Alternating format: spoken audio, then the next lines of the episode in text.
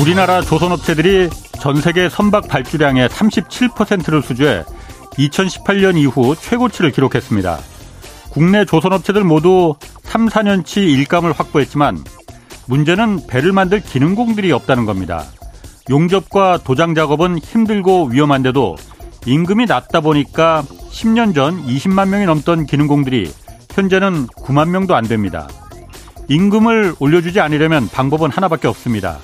정부는 올해부터 외국인 노동자가 한국에서 단순 노동 경력만 있다 해도 5년 이상 일했고 또 한국어 능력 등 일정 자격을 취득하면 용접과 도장 작업장에서 일할 수 있는 이 전문 취업 비자를 내주기로 했습니다.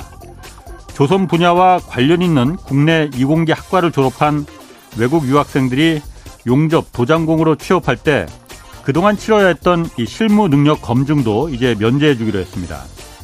일직선으로 중간에 끊어지지 않게 딱 한 줄로 용접하는 이런 장인 정신이 한국 조선업을 세계 최강으로 만들었습니다. 그걸 보고 외국의 선주들이 한국 조선사에 배를 만들어 달라고 일감을 줬던 겁니다. 한국 조선업 신화를 만든 그 용접과 도장 장인들의 자리를 이제 조선소에서 일해본 적도 없는 외국인 노동자들이 싼 임금으로 채우고 있습니다. 과거 일본의 조선업이 그래서 망했습니다. 네, 경제와 정의를 다잡는 홍반장, 저는 KBS 기자 홍사원입니다. 홍사원의 경제수 출발하겠습니다. 유튜브 오늘도 함께 갑시다.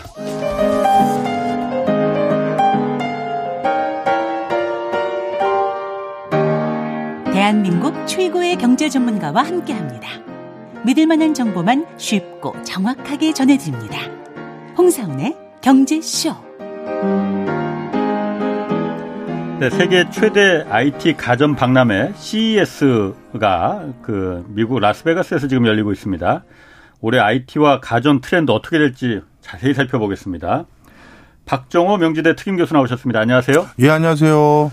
제가 얘기 들어보니까 취재 보니까 MBC에서 지금 경제 프로 뭐 막, 맡으실 거라고 그러던데. 아, 하여튼 뭐, 그걸 또 어떻게 하셨대요? 아, 제 취재력이 그 뛰어납니다. 그걸로 여태까지 반평생 버텨왔는데. 아, 예, 그렇군요. 하여튼, 아무튼, 예. 경쟁 프로 가셔도 예. 서로 선의의 경쟁. 예, 예. 뭐, 여기 경제쇼 가끔 나오실 거죠, 그래도? 아, 그럼요. 아, 예. 아, 약속하신 겁니다. 예, 그럼요. 예. MBC 가신 것도 제 덕분이니까 나중에 밥 한 번 사시고. 아, 알겠습니다. 자, 오늘 라스베가스 CES 여기 트렌드 새로운 기술 좀 다루려고 하는데 그보다 예. 먼저 예. 어, 간밤에 미국의 민간 일자리 보고서 나왔잖아요. 네. 이게 제가 보니까 좋아도 너무 좋게 나왔어요. 맞아요. 뭐 한마디로 말하면 일자리는 넘치고 실업자는 줄었다. 이거 경기 침체 온다는 건데 이거 어떻게 해석을 해야 되는 거예요? 네, 최근 저에게도 많은 분들이 아니 미국은 이렇게 고금리를 계속 올리는데 네. 어떻게 이렇게 고용 지표가 좋으냐 네. 이런 질문 정말 많이 하시고요. 네. 그리고 또 한 가지는 미국의 빅테크 기업들이 대규모 해고 구조 조정을 하고 있는데 네. 어떻게 고용 지표가 저렇게 좋냐 이 두 가지 질문들을 가장 많이 하십니다. 요걸 먼저 좀 설명을 드리면요. 일단 어, 미국의 빅테크 기업들이 대규모 구조 조정을 하고 있음에도 불구하고 네. 어, 고용률, 실업률에는 하등 영향을 못 주는 이유부터 설명을 드릴게요. 네. 일단 어, 지난 코로나 19 터지고 나서요. 네. 2020년부터 코로나 기간 동안 미국의 전통 부분에서는 89만 명 정도의 일자리 숫자가 줄어들었습니다. 그 기간 동안에요. 왜냐하면 대면 서비스 이런 거 그러니까. 줄어들 테니까요. 그런데 그 코로나 19 기간 동안. 오히려 미국의 빅테크 기업이라고 하는 여섯 개 기업들 같은 경우는 네. 신규 채용을 56만 명 더 했어요. 음. 어, 일단 비대면 서비스가 활성화될 것이니까 더 많이 필요하고 예. 금리 싸고 돈 풀리니까 우리가 원래 추진하려고 예. 했던 대규모 신산업들을 이때 하자 예. 어, 돈 빌리고 땡겨서 예. 이런 것들 때문에 56만 명을 더 채용한 거예요. 음. 자 그런데 이제 코로나 해제돼서 본격적인 사회 활동을 가동하니 예. 전통 부분은 89만 명 해고한 것에다가 추가적으로 이제 다시 가동해야 되니까 그 사람들도 뽑아야 되고 음. 또뭐 나름대로 또 여러 가지 추가적으로 더 뽑아야 될 예. 이유가 예. 있겠죠. 그리고 반대로 빅테크 기업들은 그동안 이례적으로 56만 음. 명을 그 여섯 개 회사가 56만 명을 더 뽑은 거잖아요. 예. 그 아. 단기간에 아. 너무 많이 뽑은 걸 예. 약간 정상화하는 수준인 거예요. 아. 구조조정이라는 게. 예. 그러니 그게 뭐 빅테크 기업의 어마어마한 무슨 음. 어뭐 규모가 줄어든다든가 그렇게 그런 수준이 아닙니다. 음. 일단 그게 하나 있고요. 예. 그 다음에 이 그러면 빅테크 기업이 그래도 뭐 만 명이니 몇 명이 이렇게 감원하던데 예.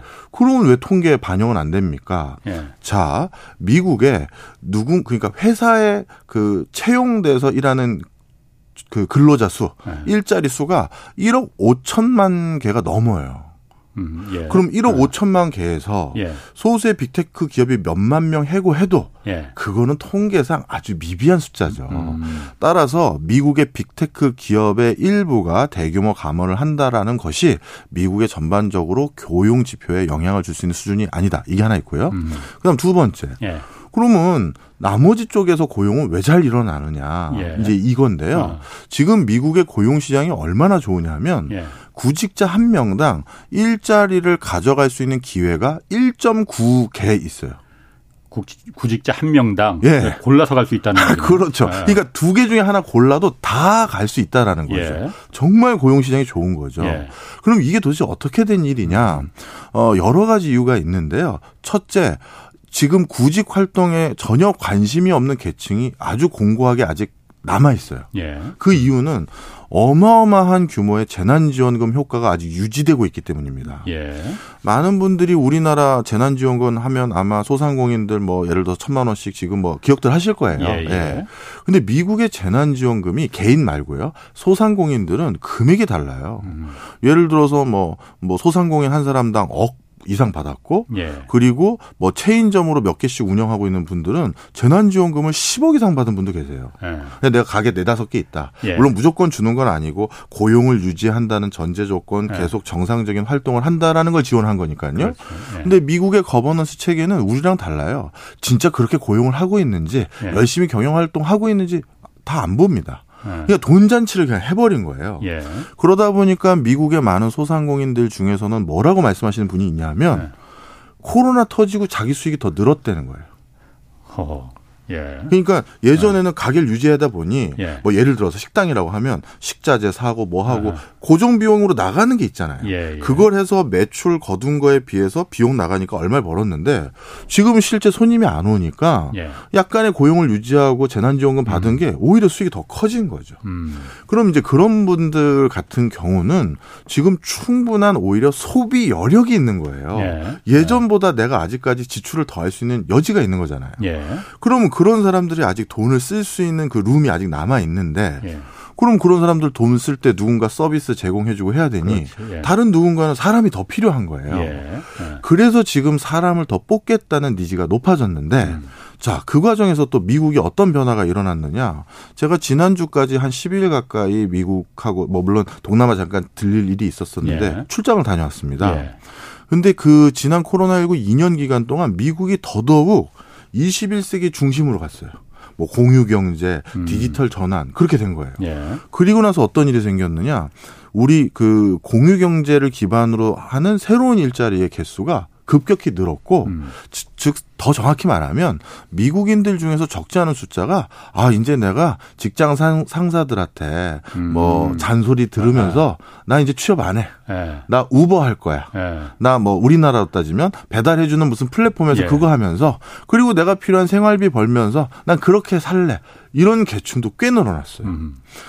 자, 그럼 말씀을 드리면 갑자기 어 이제 코로나 해제돼서 정상적인 경영 활동으로 다시 전개하다 보니 네. 코로나 기간 동안 89만 명 감원한 것을 또 뽑고 네. 그런데 어 재난지원금 받아가지고 충분한 소비력이 있는 분들은 네. 더더욱 지출하다 보니 그 코로나 19 이전보다 더 뽑아야 되는 업종도 늘어났는데 그 과정에 우버라든가 배달 플랫폼이라든가 이런 곳으로 그냥 나는 그런 일자리로 내 그냥 생계를 유지하겠다. 음. 예. 이쪽이 또 많은 신규 일자리가 생겨버린 거예요. 예. 그러다 보니 남은 몇 사람들을 가지고 지금 우리 쪽으로 오세요. 아. 이 싸움이 드러난 거죠. 그래서 골라서 간다 이거죠. 맞아요. 그러면은 그게 연 연방준비제도가 그래서 네.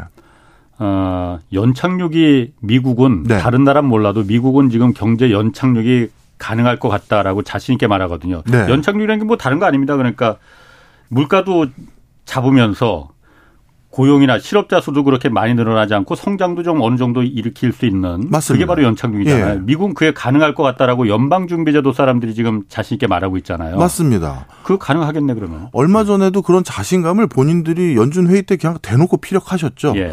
올 연말까지 우리 많은 금융회사들은 예. 연말에는 금리 다시 좀 인하할 것 같습니다. 그렇지. 이렇게 예. 진단한 금융회사들이 많았는데 예. 아니야. 우리 오랜 생각 없어. 그러니까. 그렇게 자신 있게 피력한 이유가 예. 바로 고용 지표가 너무 너무 좋아요. 어. 어느 정도로 좋으냐?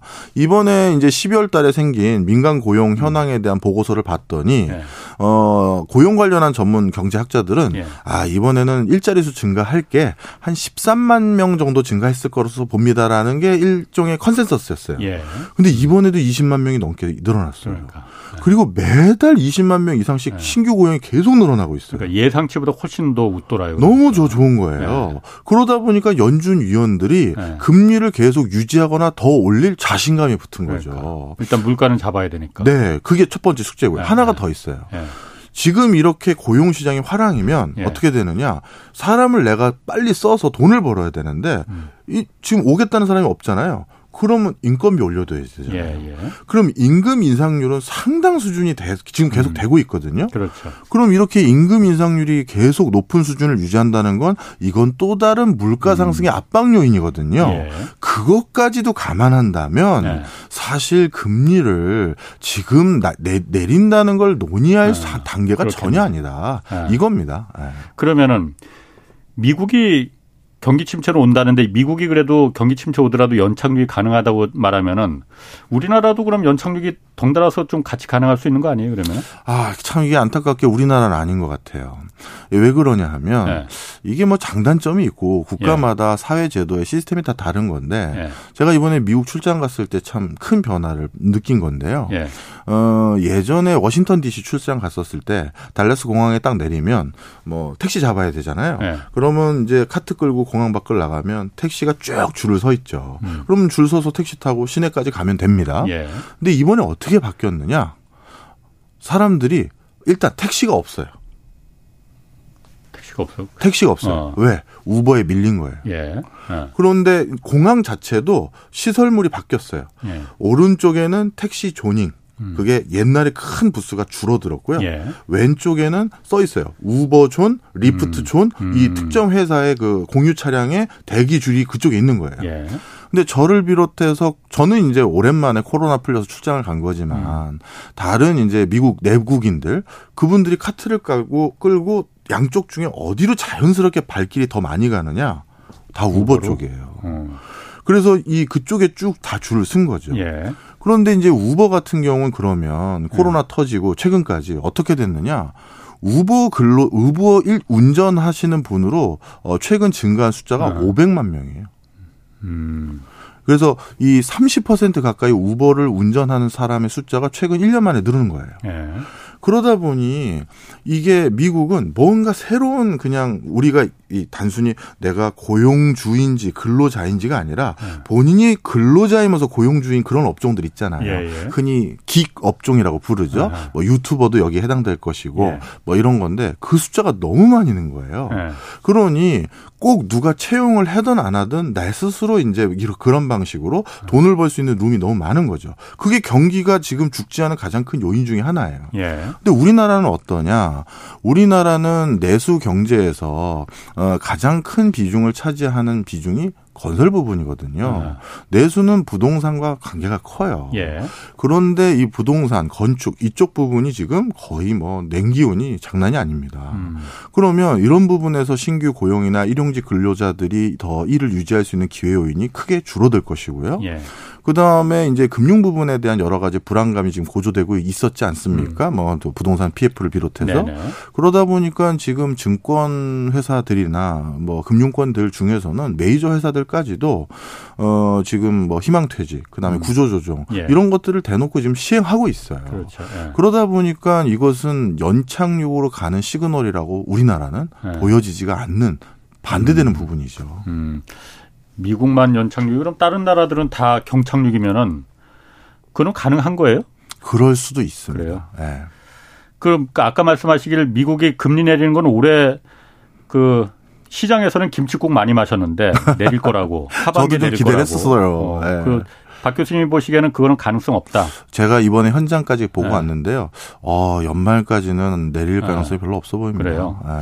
뭐 일부 전문가들은 어쨌든 시장이 항상 옳았기 때문에 시장이 판단하는 게 맞았다. 그래서 하반기에 내릴 가능성도 있다라고 말하는 분도 있는데 뭐 어쨌든 그거는 연준에서 일단 강하게 지금은 내릴 자신감을 굉장히 그냥 뿜뿜 지르는 상태군요. 예.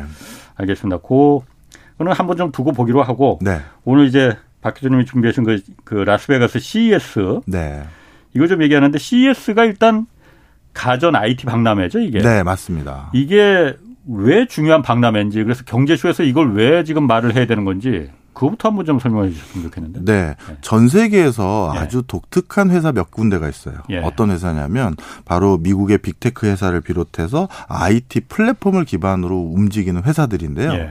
이런 회사들은 없는 시장을 만들어내거나 예. 없는 수요를 창출해낼 수가 있어요. 예. 대표적으로 우리 예전에는 휴대폰이라는 게 있었고 예. 노트북이라는 게 있었는데 그 사이에 패드, 타블렛 이런 개념이 생겼죠. 예. 그거를 집집마다 하나씩 들고 다니게 됐던 가장 큰 새로운 시장이 열린 건 애플에서 아이패드를 만들어내서 그 시장을 인지시키고 음. 야 나도 하나 사보자 이렇게 새로운 산업을 하나 만들어낸 거예요. 혁신으로. 혁신으로. 어. 바로 네. 지금 이 2023년 네. 뭐 미국 또 약간 포함해서 대부분의 국가가 경기가 위축되거나 아니면 정체되거나 심지어 침체 국면으로 갈 것이 우려되는 상황에서 예. 그럼 이 그 악순환을 탈피할 새로운 돌파구 예. 그걸 어디서 찾아야 되느냐 음. 했었을 때 앵커 기업이나 선도 기업이 아닌 어, 팔로우 해야 되는 기업들은 네. 사실 이런 앵커 기업이 판을 벌려줘야 네. 생태계를 열어줘야 거기에 하청이 되거나 음. 뭐, 뭐 앱을 개발하거나 이렇게 되는 거거든요. 예. 그러다 보니까 활로를 모색할 길을 지금 어디서 찾아야 되는지를 들여다볼 수 있는 제일 절호의 찬스가 음. 세계적인 선도 기업들이 지금 연구하고 음. 발전시키는 분야가 뭔지를 봐야 네. 되는데 네. 그 장이 바로 CES다. CES인 겁니다. 어. 그럼 올해 CES는 네. 어, 하필이면 왜 라스베가스에서 열리는지 모르겠지만 거의 뭐 호텔들도 많고 그래서 그런가. 그럼 이번 CES에서는 새로 그러니까 혁신을 선도할 수 있는 그런 어떤 신기술이나 뭐 그 그런 제품들이 좀 있었습니까? 뭐 저희 우리, 나라를 포함해서 많은 사람들이 네. 통칭해서 부르는 이 메타버스라는 거 있지 않습니까? 네. 네. 그리고 또 비즈니스 모델로는 O2O라고 부르는데요. 오프라인과 온라인을 결부하는 아. 비즈니스. 예. 이게 가장 큰 키워드다. 이렇게 예. 보면 될 것 같습니다. 예. 특히 이 메타버스 시장에 주목하는 이유가 있어요. 예. 어, 사실 코로나 터지고 또 예. 올해부터 경기 침체가 예상되면서 아마 다시 또 참 이게 불편한 진실인데요. 음. 거의 대부분의 국가에서 양극화가 또 심화될 거예요. 예. 그런데 이렇게 양극화가 심화되면 반드시 오히려 화랑이 되는 분야가 있어요. 온라인이에요. 양극화가 심화될 때 온라인이 화랑이 왜, 됩니다. 왜 그렇죠? 두세 가지 요인이 있어요. 네. 일단 실직을 하거나 네. 구직 활동이 길어지거나 네. 아니면 뭐 자기가 이제 자금 여력이 어. 좀 줄어들어서 예. 바깥에 놀러 나가고 여행 갈 여지가 안 되는 모든 분들이 예. 다 어디에 시간을 쏟겠습니까? 집에서 스마트폰 보고 컴퓨터 보는데 맞아요. 예. 온라인에 체류하는 시간이 예. 훨씬 예. 더 길어지는 게 통상적이에요. 예. 그래서 게임 업계들이 이런 소리를 하거든요. 우리 게임 업계는 사실 불황형 사업에 가깝습니다. 이런 소리도 합니다. 음. 왜 경기가 침체했었을 때 예. 게임에 체류하는 시간이 오히려 늘어나는 거예요. 예. 그런 그러다 보니까 어 2023년 오히려 음. 어디에 더 투자하고 어디에 기반을 닦아야 될 시기라고 보냐 하면 네. 바로 현실 세계인 오프라인이 아니라 네, 온라인. 에 주목해야 된다라는 네. 생각을 하나 하는 게 있고요. 예. 그다음 두 번째는 MZ 세대들을 비롯해서 네. 우리 그홍 기자님하고 저 같은 경우는 디지털 이주민이지만 MZ 세대들은 어. 디지털 어. 원주민이잖아요. 어. 이 사람들을 더 훅을 잡을 네. 절호의 찬스, 절호의 판을 열 그런 기회가 바로 온라인에 있다는 거예요. 네. 특히 MZ 세대들은 경기 침체가 일어나서 네. 본인들이 현실 세계에서 기회 요인을 더 얻기가 어려울 때는 네. 미지의 땅, 미개 척지 예. 거기에서 오히려 더 큰 기회 요인을 찾게 되겠죠. 예. 바로 그게 메타버스인 거예요. 어. 현실 세계에선 난 기회가 없어. 예. 하지만 가상 공간에선 내가 거기서 뭔가를 할 수가 있고 의미 있는 존재일 수도 있고 이제 돈을 벌 수도 있다. 예. 이런데 더 천착할 가능성이 높거든요. 예. 그러다 보니까 앞으로 이 메타버스라는 다양한 형태의 가상 공간에 예. 적지 않은 미래지향적인 소비자들이 많이 관심도가 높아질 것이고 거기에 판을 벌 여러 가지 그 뭐 비즈니스 모델, 디바이스, 소프트웨어 이런 것들이 지금 장이 열고 있는 음. 거죠. 그 O2O라는 게 그러니까 온라인과 오프라인을 갖다가 연결시켜 주는 거라는 거잖아요. 그게 마, 메타버스가 그 역할을 하는 그 맞습니다. 플랫폼이 된다는 거잖아요. 그런 기능도 있죠, 아, 일부. 그럼 이번 그 CES에서도 메타버스가 주로 이제 그 많은 그 전시가 되고 새로운 기술들이 나온 거라 고 보는 거죠. 맞습니다. 대표적으로 네. 가장 주목하고 있는 여러 가지가 있는데요. 네. 어디서든 편하게 내가 네. 메타버스 시장에 빠져들 수 있으려면 네. 뭔가 지금 우리가 휴대폰 들고 있는 것 같은 디바이스가 필요한데 그렇지. 예. 일단 디바이스 분야에서는 예. 이 디바이스의 만족감을 극단적으로 늘릴 수 있는 예. 나는 분명 요만한 작은 내 손바닥만한 걸 가지고 있었는데 이걸 예. 피고 음. 늘려서 순식간에 몰입감 있는 어떤 영상을 제공해 줄 수 있는 예. 이런 디바이스의 다양한 것들이 지금 보여지고 예. 있는 게 있고요. 예. 이건 하드웨어적인 거고요. 예. 그 다음에 또 한 가지가 뭐냐면 이 스마트 글라스라고 부르는 것들이에요. 어, 이 애플 CEO도 이런 말씀을 하셨고 음. 삼성의 부회장도 이런 비슷한 말 말씀하셨고 그다음에 중국의 빅테크 기업들도 이런 얘기들을 했는데요. 네. 어, 애플의 CEO는 우리 애플이 언젠간 아이폰을 전 세계의 사람들이 안 들고 다니는 세상을 지금 준비하고 음, 있다. 음, 음. 그리고 어, 삼성 같은 경우도 스마트 글라스 우리도 출시할 거다. 예. 뭐 이런 여러 가지 얘기가 있어요. 예. 그 스마트 글라스는 뭐냐면 뭐 유튜브로 보시는 분들은 예. 제가 안경 쓰고 있잖아요. 예. 이 안경이 일종의 지금 휴대폰, 스마트폰이 하고 있는 역할을 다 하는 거예요. 그 눈버리지 않을까요? 그거? 그런데 그거에 대해서 어. 상당히 많은 개선이 일어난 거예요. 어. 2012년에 구글에서 스마트 글라스를 네, 원류해야 되는 걸 네. 나왔어요. 네. 그거는 어떤 수준이냐면 지금 기, 자님이 우려하신 거랑 네. 똑같습니다. 아, 그 멀미나 눈 이제 오래 보면 시력에 위험이 있다 네. 이런 것도 있고요. 제일 우려됐던 건 사실 뭐냐면 한 이걸 쓰고 있잖아요. 네. 그러면 슬슬 여기가 뜨끈뜨끈해져요. 어, 배터리, 배터리, 때문에. 때문에. 어, 어. 예. 겨울에 좋겠네. 아, 그런가요? 어. 귀 근처가 뜨끈뜨끈해집니다.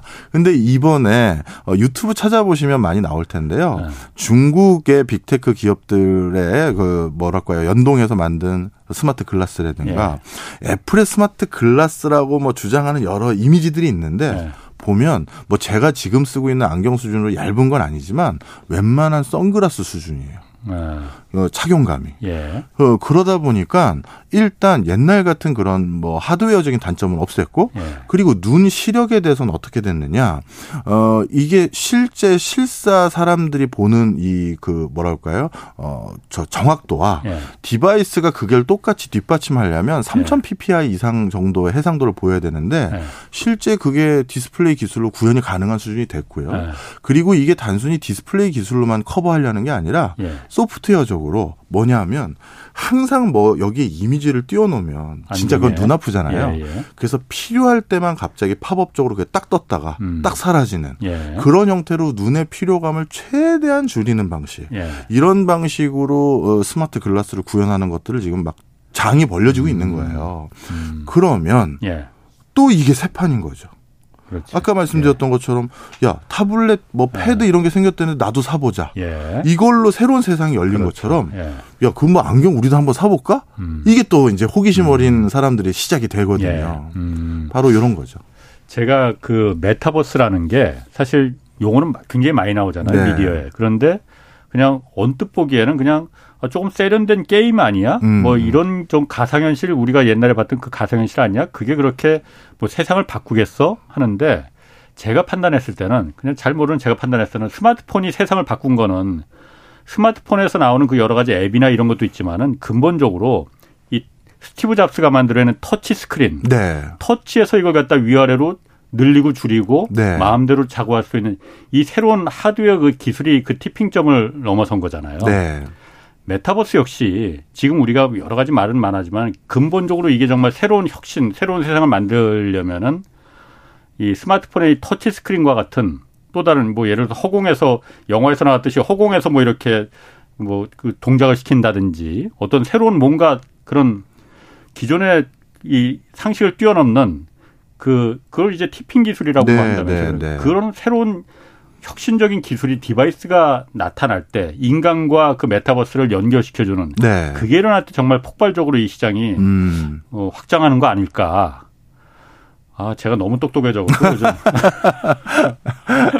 예, 거기에 대해서 좀 말씀을 드리면 예. 맞습니다. 스마트폰이 예. 가진 터치감도 대단했죠. 예. 자, 그런데 애플을 한번 우리가 다시 반추해 보면요. 예.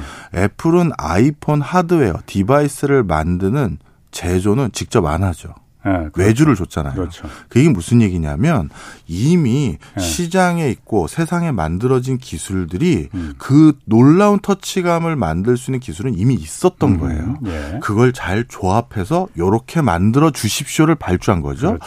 그러다 보니까 기술 단계의 숙성도가 이미 네. 누가 발주하면 그렇게 만들어 줄 파트너를 쉽게 찾을 수 있는 상황이냐 이게 중요한 건데 예.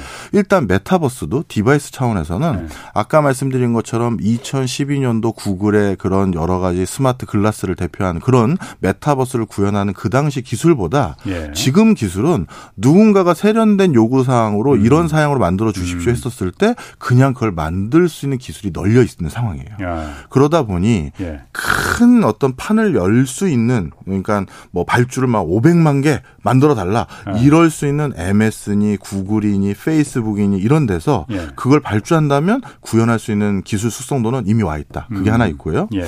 그다음 두 번째, 애플이 이렇게 스마트폰을 바탕으로 새로운 시장을 열 수 있었던 가장 큰 계기는요. 음. 사실은 마켓을 만든 거였어요. 예를 들어서요. 우리가 이 그 애플의 아이폰이 나오기 전에 우리나라의 삼성이나 LG도 어 우리가 들고 다니는 휴대폰, 당시 예. 피처폰이라고 하는 예.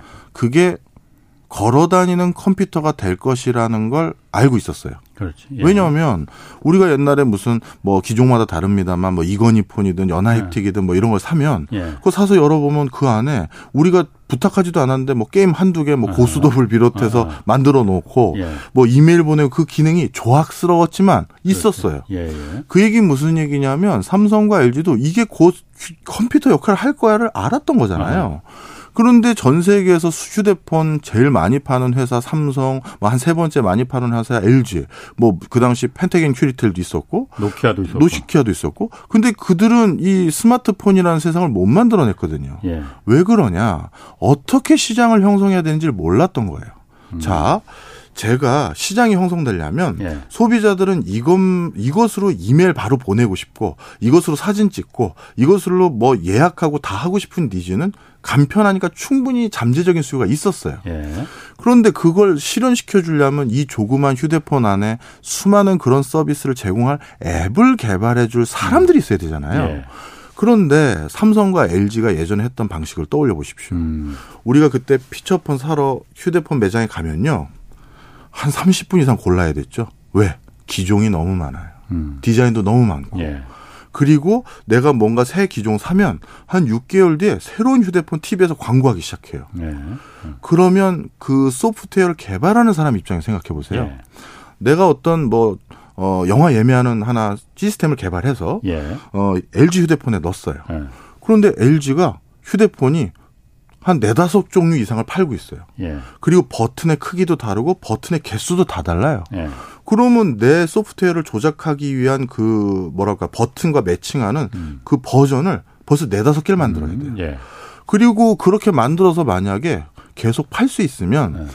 안정감 있게 만들겠는데 6개월이면 새로운 휴대폰 또 나와요. 음. 근데 그건 또 모양도 다르고 크기도 또 달라요. 음. 디자인적인 만족도는 우리가 컸죠. 예. 하지만 소프트웨어를 개발하는 사람 입장에선 이거는 마진이 남는 장사가 아니에요. 음. 계속 수정 보완하고 다시 음. 바꿔서 또 런칭해야 되고 예. 화면 크기도 다 달랐으니까. 예.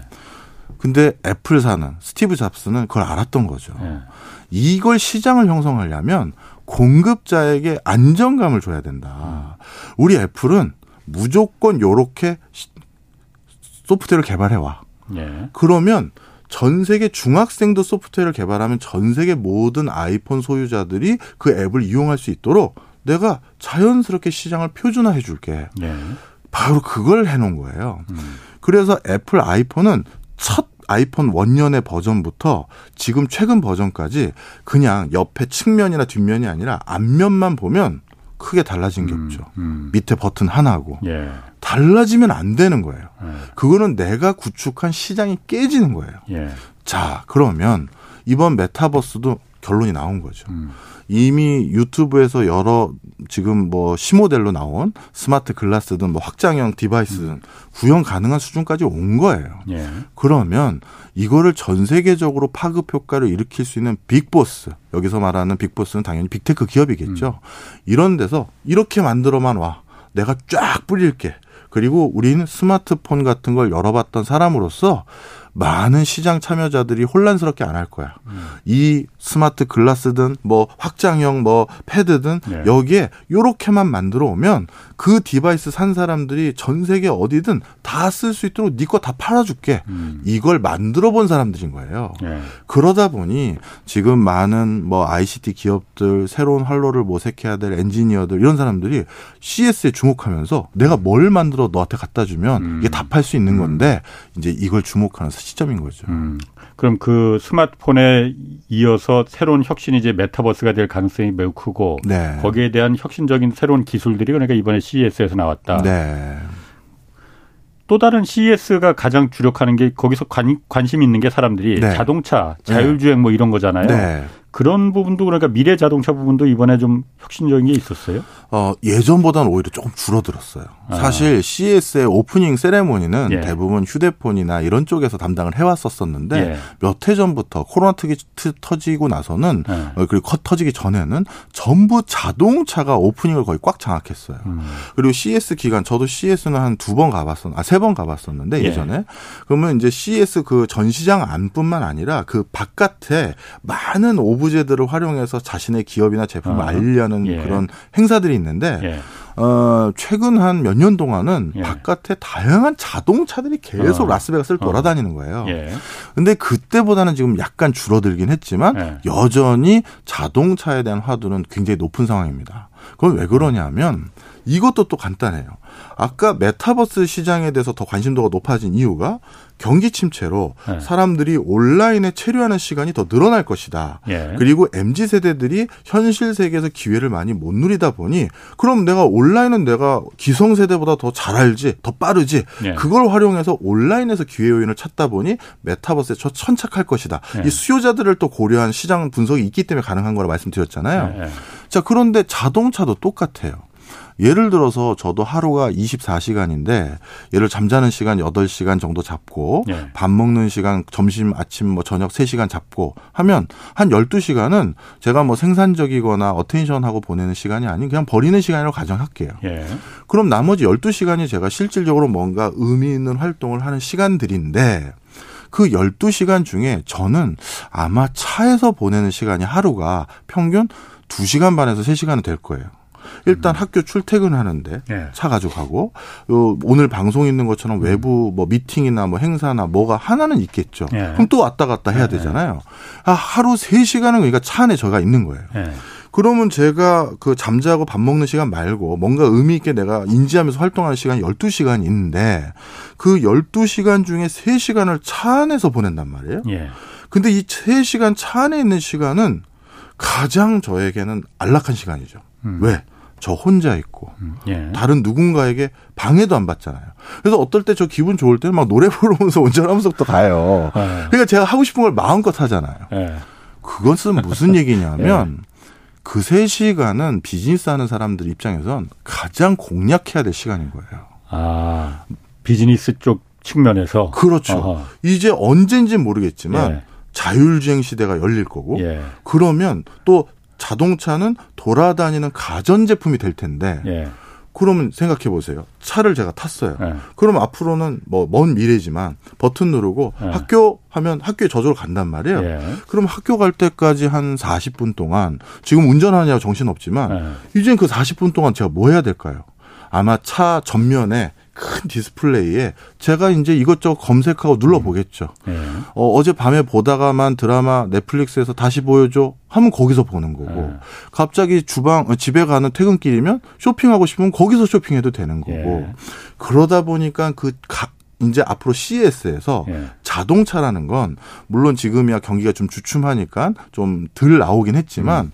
이건 앞으로는 안 나올 수가 없는 테마예요. 음. 그 시장을 공략하는 자가 앞으로 어 21세기의 최고의 승자가 될 가능성이 많고요. 음. 실제 그것에 대해서 어그 이번 CES에 또 주목할 부분이 컨텐츠 비즈니스에 대한 여러 논의들이 너무 많았어요. 왜냐하면 시간을 온라인에서 보내고 네. 시간을 이런 차에서 보내고 아주 쾌적한 뭐 갑자기 커지는 device를 활용한다면 뭘 재밌는 걸 더 보여주기가 좋은 환경이 된 거잖아요. 그렇죠. 그래서 사실 이게 아주 오래된 얘기지만 한 몇 해 전에 예. 전 세계에서 단일 건수로 가장 큰 M&A가 일어났던 게 월트 디즈니가 폭스 TV를 인수한 거였어요. 음. 아니 전 세계 매머드급 매머드급 한 100년 가까이 컨텐츠를 제일 많이 만들어 왔던 두 회사가 합병한 거예요. 네. 근데 합병을 하면 당연히 그 합병 보고서를 주주들에게 또는 잠재적 주주가 될 사람들에게 보고하잖아요. 네. 그 보고하는 여러 문맥과 내용 그리고 실제 음. 언론 발표했었을 때 했던 게 뭐냐면 아까 그런 거예요. 이제 차 안에서 3시간씩 보내실 때 제일 컨텐츠 많이 가지고 있는 우리 두 회사가 합친 겁니다. 음. 그럼 보여줄 게 더 많아지고 풍성해지고 그렇게 네. 되는 거죠. 네. 그러다 보니까 이번 메타버스에서도 사실 상당 부분이 또 컨텐츠 비즈니스들도 많았었어요. 음. 음. 그럼 자동차와 메타버스 사실 이게 전부 다 어떤 그 소비자들의 그 이 데이터들 네. 그러니까 그냥 일반적인 소비자 패턴이 아니고 네. 그 각각의 개인 홍사원은 뭘 어떤 영화를 좋아하더라 홍사원은 뭐 예를 들어서 박정호는 차 타고 다니면서 어떤 걸 예를 들어서 어디를 자주 가고 쇼핑은 어디를 주로 어느 백화점을 주로 네. 자주 이용하더라 이런 데이터들이 다 그 회사들은 아는 거 아니에요. 그렇죠. 그렇기 때문에 그 그게 더 큰 비즈니스가 될 수 있다는 거고. 네, 맞습니다. 요것도 좀 설명을 드릴게요. 네. 우리가 성공한 기업과 실패한 기업 예. 어떻게 구분하느냐? 쉽게 말하면 성공한 기업들은 그 성공한 기업에 근무하고 있는 구성원들 또 CEO는 그냥 그들의 결정이 의사 결정이 네. 옳았기 때문에 성공한 거고 그렇죠. 네. 실패한 기업은 그들의 의사 결정이 잘못됐기 때문에 실패한 거예요. 네. 그럼 의사 결정을 내릴 때 제일 중요한 근거가 뭘까요? 그게 바로 데이터예요. 음. 이 제품을 비싸게 팔아야 돼, 싸게 팔아야 돼. 음. 저기에 수, 저 전략 기지, 공장을 세워야 돼, 말아야 돼. 예. 소비자들에게 이 드라마를 좋아할지 안 좋아할지 어. 모르잖아요. 예. 그런데 그거를 알고 비즈니스를 하면 이건 땅 짓고 헤엄치기겠죠. 어. 좀 심하게 말하면. 예. 그런데 그러한 의사결정을 정교하게 하고 잘하고 더 정확한 시점에 할 수 있는 그 근거가 바로 데이터거든요. 음. 그러다 보니까 특히 메타버스도 분명 특정 메타버스 세계에 많은 사람들이 몰릴 수밖에 없는데 예. 그러면 거기에서 또 쏟아질 어마어마한 그렇죠. 데이터들을 그렇죠. 우리가 절대 놓쳐서는 안 된다. 그 개인의 실제 데이터잖아요. 맞아요. 아마 저뿐만 아니라 우리 어. 홍 기자님 그리고 많은 분들이 아마 그런 경험 많이 하셨을 텐데 아 맞아 우리 저기 강아지 사료 떨어졌으니 아니면 어. 집에 아 내가 뭐 이번에 뭐 골프채를 바꿔볼까 낚싯대를 바꿔볼까 이렇게 할때 갑자기 휴대폰에 뭘 뜨면 또, 그게 떠 있어. 그난 가끔 무서워요. 네. 어떨 때는 그렇죠. 아니 내가 말을 하는 걸 얘네가 다 녹취를 네. 하는 건가 싶기도 하고. CCTV에 달려 있나? 아, 진짜로요. 아, 저도요. 네. 그래서 제가 저도 참 바보같이 이걸 왔다 갔다 들여다도 봐요. 전화기를. 네. 진짜 그런 정도죠. 네. 지금도 그런 수준인데 네. 그들이 더 많은 데이터를 갖게 되면. 더 놀라운 일이 일어나는 거예요. 실제 어떤 일이 있었냐면요. 이건 미국에서 진짜 아주 유명한 일화예요. 몇 해 된 일인데도 예. 그 미국의 그 고등학생 자녀를 딸을 둔 부모님이 예. 미국의 그 저기 그 이커머스 회사인 Target이라는 회사가 있어요. 예. Target이라는 예. 그 회사에게 나름대로 소송 아니 소송을 걸었어요. 기분 상했다고. 어. 뭐냐면 어. 내 딸은 여고생인데 네. 네. 내 딸에게 이 Target이라는 e-commerce 회사가 brochure를 보내줬는데 네. 따, 딸이 브로 보내달라고 한 게 아니라 네. 뭘 보내줬냐면 출산을 앞둔 사람들이 사야 될 용품들만을 정리한 brochure를 어. 어 보내준 거예요. 어. 근데 이 아버님은 기분이 상한 거죠. 내 딸이 고등학생인데 이게 뭐냐, 니네. 어. 그러면서 하여튼 뭐 그걸 이슈화했어요. 어. 그런데 결론이 뭔지 아시죠? 대충 짐작은 가겠네. 네. 네. 그 딸이 아버지도 모르는 상태에서 아. 임신을 하고 있었던 아. 거예요. 그래서 본인은 임신을 했으니 예. 걱정이 되니까 검색도 검색했지. 해보고 뭐도 예. 했겠죠. 예. 그게 타깃이 어떻게든 그 데이터 마이닝을 해서 예. 아 임신을 앞둔 여성이구나 불러서 음. 보내드려 이걸 네. 한 거예요. 예. 벌써 데이터의 무서움이 이게 7년 전인가 5년 전 버전이거든요. 예. 그때도 그 경지였는데 지금은 더 무서워요. 그렇죠. 예. 그러니까 그러면은 그런 데이터를 갖고 있는 기업들이 앞으로는 살아남을 만한 기업들인데 그렇죠. 사실 그런데 그 데이터를 갖는 기업들이 네. 한국의 한국인의 그 데이터들도 다 가져가는 거죠. 다 페이스북이나 뭐 구글이나 여러 여기서 더 잘할 거 아니에요. 네. 네이버나 다음도 물론 알겠지만은 네. 현대자동차가 내 성향을 알 수는 없을 테고 오히려 네. 그거는 구글이나 애플이 더 많이 알고 맞습니다. 있을 거 아니에요. 그러면은 그런 면에서 한국의 기업들이 앞으로 이 경제가 이게 산업 생태계가 어 살아남을 수 있을까? 그런 기업들하고 이 데이터를 갖고 있는 기업들인데 경쟁이 가능할까? 좀 그 우려가 좀 있거든요. 네. 이게 이렇게 보시면 됩니다. 우리는 당연히 그 걱정을 하죠. 네. 저도 그 걱정을 사실은 합니다. 네. 그런데 한국이 아닌 네. 미국 말고 미국을 제외한 나라들 중에서 예. 오히려 그래도 한국만큼은 예. 자국의 데이터 주권을 상당히 지킬 가능성이 높은 나라로 점치고 있는 학자들이 많아요. 음. 그 이유를 말씀드리면 지금 전 세계 모든 국가들에서 그 국가 안에 어, 국민들이 쓰는 포탈 사이트. 네. 포탈 사이트 1등, 2등이 자국에서 만든 포탈 사이트가 아직 유지되고 있는 나라는 음. 손꼽혀요. 음. 사실 러시아와 중국처럼 일부러 미국의 포탈 사이트들이 못 들어오도록 예. 막는 나라들 제외하고는 거의 한국이 유일합니다. 예. 그 다음에 대부분의 국가들이 이제 문서를 작업하거나 뭐 이게 뭐 이제 뭐 발표자료를 만들 때 다 MS 걸 쓰잖아요. 예. 그런데 한국만큼은 자국이 만든 워드 프로세스가 아직도 공고히 유지되고 있어요. 그렇죠. 그러다 보니까 해외에서는 한국은 아직도 IT 음. 그리고 데이터의 주권을 상당 부분 유지할 수 있는 룸이 있는 음. 나라다라고 보는 겁니다. 음. 그래서 저는 어 물론 우리도 굉장한 경객 경각심을 갖고 걱정을 해야 되지만 이 기반을 가지고 있는 우리를 부러워하고 또 미국의 그 플랫폼 기업의 많은 데이터가 종속되는 걸 원치 않는 제3세계 진영의 국가들이 많거든요. 차라리 그렇다면 뭐 이건 제가 할 수 있는 일이 아니죠. 뭐 K 그룹이라든가 N 그룹에서 이런 것들에 대한 needs를 잘 활용한다면 음. 적어도 미국의 플랫폼 기업에 우린 다 들어가진 않겠어. 라는 뭐, 뭐, 동남아 국가라든가, 네. 뭐, 아프리카 국가라든가, 음. 중동 국가들에게는 적어도 한국의 플랫폼이나 SNS 메신저를 음. 보여내는 거라든가, 이런 부분은 다른 생태계로 충분히 구축할 음. 수 있는 room도 있어요. 그렇군요. 그 어쨌든 CES에서 작년에 보면은 작년 CES 쇼에서는 정의선 그 현대차그룹 회장이 개를 한 마리 데리고 나왔었잖아요. 네. 그냥 그 로봇 개. 네. 이름이 스팟이었나? 뭐 전 이름은 잘 기억이 안 나요. 아. 네. 올해도 이런 뭐 로봇이 좀 화제를 선보인 게 있었어요? 뭐 그런 이제 정밀 기, 기라고 저희는 부르는데요. 네. 어, 당연히 많이 선보였습니다. 근데 네. 아그 얘기를 해주시니까 이걸 꼭 말씀드려야겠네요. 네. 바로 그것 때문에 2023년에 경기 침체가 네. V자형의 반등이나 네. U자형의 반등이 아니라 네. 자칫 잘못하면 L자형이 될 수 있을 거라는 걱정들도 많이 하는 상황입니다. 그거 뭔 상관이 있다고요? 예. 네. 좀 설명을 예. 드릴게요. 사실 많은 기업들의 고용주는 예. 이미 회사 내부에서 공정 자동화, 음. 설비 자동화로 물건을 아. 만들 수 있는 프로세스를 다 갖춰놓은 회사들도 상당히 많아요. 예. 그런데 뭐 고용 관련한 법규라든가 음. 아니면 그동안의 회사의 여러 가지 그 근로자들과의 어떤 관계 설정 때문에 예. 그걸 적용 못하고 예. 몇천 명씩 고용해서 물건을 생산해 왔죠. 예. 근데 2023년은 이런 고용 상황의 굴레를 벗어버릴 여러 가지 명분이 있는 해잖아요. 아하, 경기 예. 침체 예. 등등. 예. 그러면 이번에 구조조정을 돼서 뭔가 해고를 한 어떤 회사가 있다. 그럼 그 회사가 다시 경기가 좋아지면 그 근로자들 다시 뽑아줘야 되는데 이제 그렇지 않을 가능성이 높다는 거죠. 로봇이 대체한다? 맞습니다. 아. 그 로봇 개만 하더라도 성능이 예. 장난 아니었잖아요. 예. 그리고 아마 많은 분들 유튜브 지금 검색해 보셔도 될 텐데 홍사훈 그 경제쇼 끝나고 나서 그 저 보스턴 다이나믹스라고 아 현대차의 정의선 회장이 이제, 부, 이제 인수한 회사인데요. 예. 거기 사람 모양의 휴머노이드가 있어요. 예. 그런데 덤블링 하고요. 음. 뭐 진짜 고개하고 춤추고 난리도 아니에요. 그리고 군사용 로봇이라고 치시면요. 예.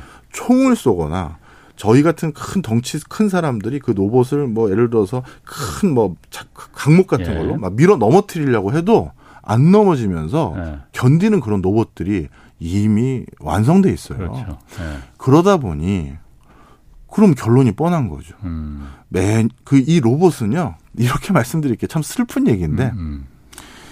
밥안 먹고 일하죠. 그렇죠. 어. 그리고 24시간 일하죠. 예. 그런데도 추가 근무 수당 요구하지 않죠. 예. 그리고 저희 같은 지식 노동자라고 한다면 뭐 예를 들어서 전날 뭐 밤에 예. 와이프랑 부부 싸움 하고 나면 예. 아침에 일할 만 안 나요. 예. 그럼 손 안 잡히죠. 예. 근데 로봇은 부부 싸움 안 해요. 그렇죠. 아. 도대체 효율성을 가지고는 예. 이길 수가 없어요. 그래서 이 로봇을 지금 개발하고 연구하고 천착하는 대부분의 회사들이 어떤 회사들이다? 어마어마한 근로자들을 고용하고 있는 고용하고 있는 회사들이 네. 특히 로봇 산업에 또 많은 시간과 비용을 투자하고 있어요. 그래서 그 일론 머스크가 테슬라 공장에서 일할 로봇을 그래서 지금 개, 발하는 것도 그 때문이고. 그럼요. 네. 어. 근데 사실 일론 머스크 테슬라가 개발하고 있는 그 로봇은 현대가 인수한 그 보스턴 다이내믹스에서 하는 로봇하고는 좀 개념이 좀 다른 것 같아요. 이건 정말 사람을 만들려고 하는 것 같다는 그런 생각이 좀 들더라고요. 맞습니다. 현대에서 하려는 것은 네. 이제 어떻게 보면 이제 산업용 로봇의 원천이 될 수 있는 것들에 관심이 많은데 네. 어, 일론 머스크가 로봇을 가지고 지향하는 바는 뭐라고 얘기했냐면요. 네. 어, 먼 미래 뭐 근데 네. 저, 뭐 저기 일론 머스크는 먼 미래라고 안 하죠. 항상 조만간 네. 이렇게 하는데 어. 뭐라고 말을 했냐면 각 가정집마다 네. 테슬라 로봇이 음. 집집마다 maid처럼 예. 그러니까 역할을 하는 그런 세상을 만들겠다 했어요. 예. 그러니까 테슬라에서 지향하는 로봇 산업은 B2C 시장 그리고 어 아직까지 현대차에서 지향하거나 도요다에서 지향하거나 혼다 혼다에서 음. 지향하는 로봇 산업은 좀 B2B 산업에서 쓰는 예. 뭐 이런 예. 느낌이 좀 많아 보입니다. 아. 음. 이번에 그리고 또 CES에서 지속 가능성도 화두로 제시됐다고 하는데 이 가전 IT 박람회인데 지속 가능성 이건 약간 환경 쪽에 좀 얘기인 것 같은데 이게 무슨 연관이 왜 화두가 됐어요? 뭐 이제는 뭐 어. 모든 이, 이 CS 아, 저 이, 어, ESG나 네. 이런 지속 가능성 같은 경우는 이제 선택이 아니라 필수예요. 네. 이제 소비자들이 그 제품을 만드는 과정에서 유발되는 환경 오염이라든가 이런 네. 것들은 단순히 전통적인 제조 분야가 아니라 이 이 전자제품에서의 전기 소모량이라든가 음. 이거를 만드는 과정에서 그 팍스콘 공장과 같은 곳에서 예. 뭐 인권 유린이 있는 건지 없는 건지 예. 이런 것들을 전부 다 예. 감안하지 않고서는 기업의 이미지라는 음. 걸또 기업이 이제 거짓말을 할 수 없는 세상이 됐어요. 예. 이 SNS, 뭐 유튜브 이런 것들 때문에요. 예. 이제 숨긴다는 게 거의 불가능에 가깝고요. 음. 그러면 이제 이거 자칫 잘못하면 그런 이슈가 크게 터지면 예. 한 번에 큰 데미지를 입게 되겠죠. 그렇죠. 바로 그러다 보니까 그거를 그냥 그 뭐 필수라고 음. 생각하고 이제 하고 있습니다. 음. 어, 이제 이런 내용이 보여지고 있는 거죠. 아 그래서 지속 가능성이 그러니까 이번에 어쨌든 거기서 강조가 된 거군요. 그러니까 네, 네. 일반적인 의미의 지속 가능성을 말하는 거군요. 네. 아 그리고 하나가 더 있습니다. 네. 어 그리고 이 이제 생태계가 네. 이제 이 다시 메타버스 얘기로 다시 돌아가긴 하는 건데요. 예. 메타버스가 기존의 온라인 시장하고는 또 뭐가 다릅니까? 이것도 이제 지속 가능성과 다른데. 네. 아주 단순하게 말씀드릴게요. 예전에 싸이월드 시절에 제가 그 예. 그 시절에 살았는데 어. 싸이월드에서 저는 철저히 소비자였어요. 예. 뭐 거기에 있는 음악 사고 도토리로 어, 뭐 사고 그렇지. 이런 건데 예. 메타버스는 내가 생산자 역할을 할 수가 있는 거예요. 음, 그러니까 그 그렇죠. 가상 예, 공간에서 그렇죠. 예, 물건을 예. 팔거나 내가 뭘 할 수가 있는 거죠. 어. 그래야 더 지속 가능한 거예요. 아. 네. 그래서 아까 말씀드린 MZ 예. 세대들이 예. 메타버스에 더 천착할 수 있는 요소가 예. 내가 이제 현실 세계에선 나를 인정해 주지도 않고 나를 누가 어, 어 너는 가치 있는 사람이다라고 인정 안 했지만 내가 이 온라인 세상에서는 음. 내가 왕자고 뭐 유명한 사람이고 사장님이고 사장님이고 어. 그러다 보니 거기에 더 천착할 수 있는 세상. 어. 그래야 거기에 사람들이 더 관심을 부여하고 가치를 예. 부여하니 그게 또 지속 가능하다. 이제 예. 이런 관점도 있는 거예요. 그러니까 그 지속 가능이라는 게 환경만 얘기하는 게 아니라 예. 소셜이나 이런 많은 것들이 같이 결부된 좀큰 아. 개념입니다. 네. 아, 그러니까 환경만의 지속 가능을 말하는 게 아니고 그런 네. 어떤 새로운 비즈니스 영역을 네. 어, 그런 오, 온라인 공간에서 네. 비즈니스 영역을 지속 가능하게 그렇게 만든다. 네, 네. 아, 어, 그거는 정말 그 메타버스가 각광받을 수 있는 거 화두가 될 수 있을 것 같네요. 네, 네. 자, 얘기 잘 들었습니다. 박정호 명지대 특임 교수였습니다. 고맙습니다. 감사합니다. 내일 오전 11시는 유튜브로 경제쇼 플러스 업로드 됩니다. 이번 주에는 김영익 서강대 교수와 2023년 이 자산 배분 전략 어떻게 짜야 할지 자세히 좀 살펴보겠습니다. 지금까지 경제와 정의를 다잡는 홍반장 홍사원의 경제쇼였습니다.